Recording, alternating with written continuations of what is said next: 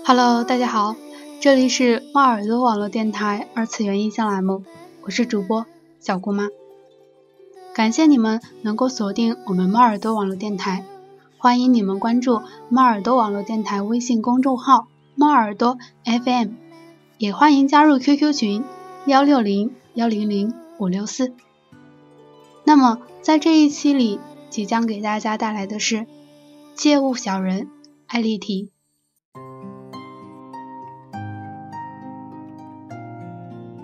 其实我给这一次的主题起了一个名字，叫做“对不起，他给不了你幸福”。那可能大家会疑惑，为什么我会取一个这样的主题？接下来的话，我们就来好好说一下，为什么取这样的一个主题。我还记得我在看这部动漫的时候，他给我的第一感觉是：天啊，这是童话故事吗？小人国啊！这是拇指姑娘的故事吗？带着这样的疑惑，我继续看了下去。这部动漫一如既往延续的是吉卜力的风格。我抱着结局依旧很美好、依旧很温暖的心态看完整部动漫，但结局除却温暖，还有一种不知名的伤感，但又感觉是在意料之中的结局，感觉结局就是应该如此。动漫以借串接剧情，小小人靠借物度过一生。而我们的女主角艾丽缇在第一次借物中遇见了翔。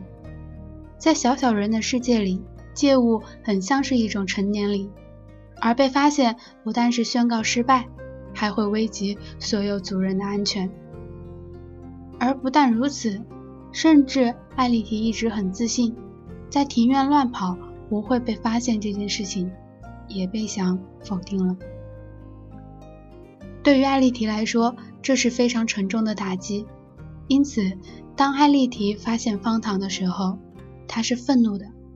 她努力要承受这个失败，但那个害她失败的罪魁祸首，竟然还怜悯她。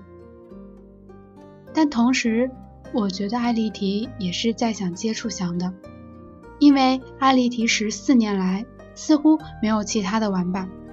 当遇到一个年纪相仿的孩子，这样似乎看着很吸引人。但不管是如何，艾丽缇跳脱了他们的规则，主动把方糖还了回去。之后，他不但收到了厨房，还收到了花。花和方糖是不一样的。身为一个人类。想要拿到一颗方糖并不难，但身为一个人类，想要去摘一朵适合艾丽缇的小花是很困难的。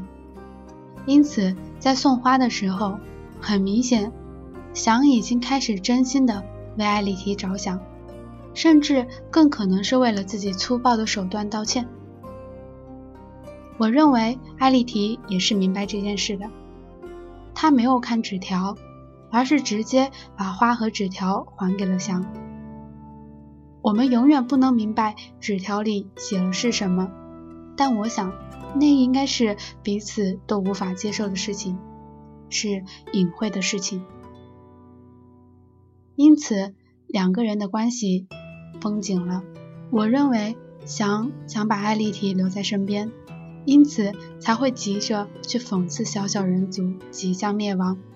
但艾丽缇却展现了他们就算即将灭亡，也会努力活下去的勇气。那种坚强让翔看见了自己，因此翔才会说他想要能够保护别的东西。其实翔应该是在寻找他生存下来的价值。他需要一个支柱，但身边却没有。他寻求艾丽缇。但艾丽缇却不可能留下来受他保护，那不是他族人的生存方式。我认为想明白了这一点，同时也从艾丽缇的身上得到了勇气。想终于能够真正的尊重另外一种生命，同时也懂得尊重自己的生命。整部动漫中亮点颇多，除了剧情设置。画面不仅尤其夺目。比如翔的祖父为小人特地制作的小人屋，精巧可爱，内置富丽堂皇，富有浓郁的欧洲中世纪复古风，像是每个女孩儿时都玩过的家家酒玩具，这是一大看点。再如艾丽缇的家，分为厨房、餐厅和起居室三个部分，装饰透露着大自然的气息。卧室天花板的吊顶装饰着花朵、野草和麦穗，墙纸是吸油纸，顶灯是柚子皮，客厅、餐厅里的茶具、厨具、灶台也都是用人类废弃的物品做成，精致、可爱、有新意。值得一提的是艾丽缇家的窗户，因为他们一家住在地下，常年见不到窗外的景象。于是就在客厅假造了一扇窗户，窗外的风景都是艾丽缇的家人用画笔画上的，有大晴天，有阴雨天，还有海景可以随意更换。像小人这样，无论处于何种环境中，都能够想出办法来美化自己生活的乐观心境，真是令人肃然起敬。而本片。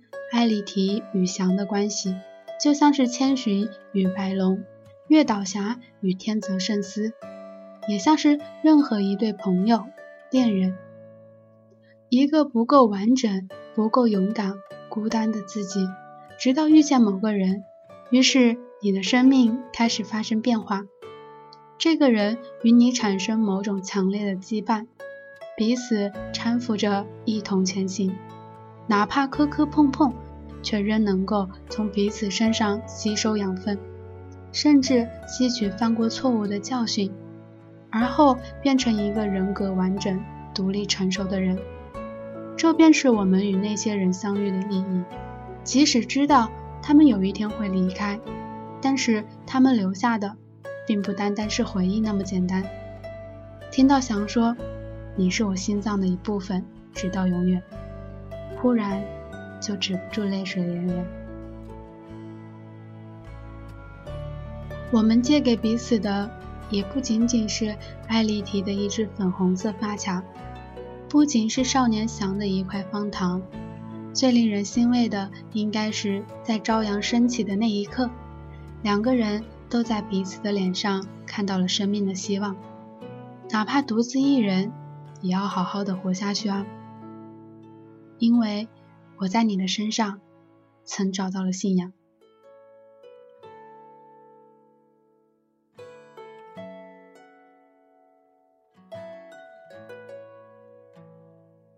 电影由童话回归现实，一家三口加上小野人顺流而下。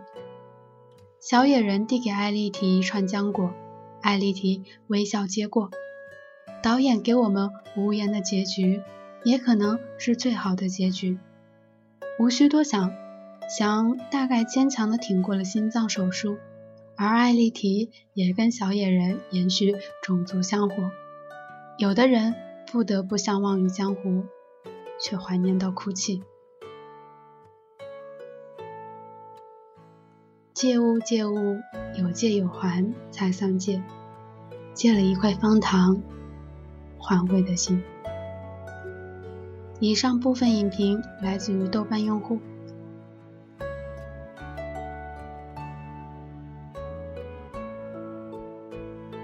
好了，今天的二次元音像到这里就结束了。不知道你们下一期想听什么呢？欢迎大家在微博、微信私信互动哦，或者加入我们的听友群，告诉我们你们想听什么吧。我是主播小姑妈，我们下一期再见。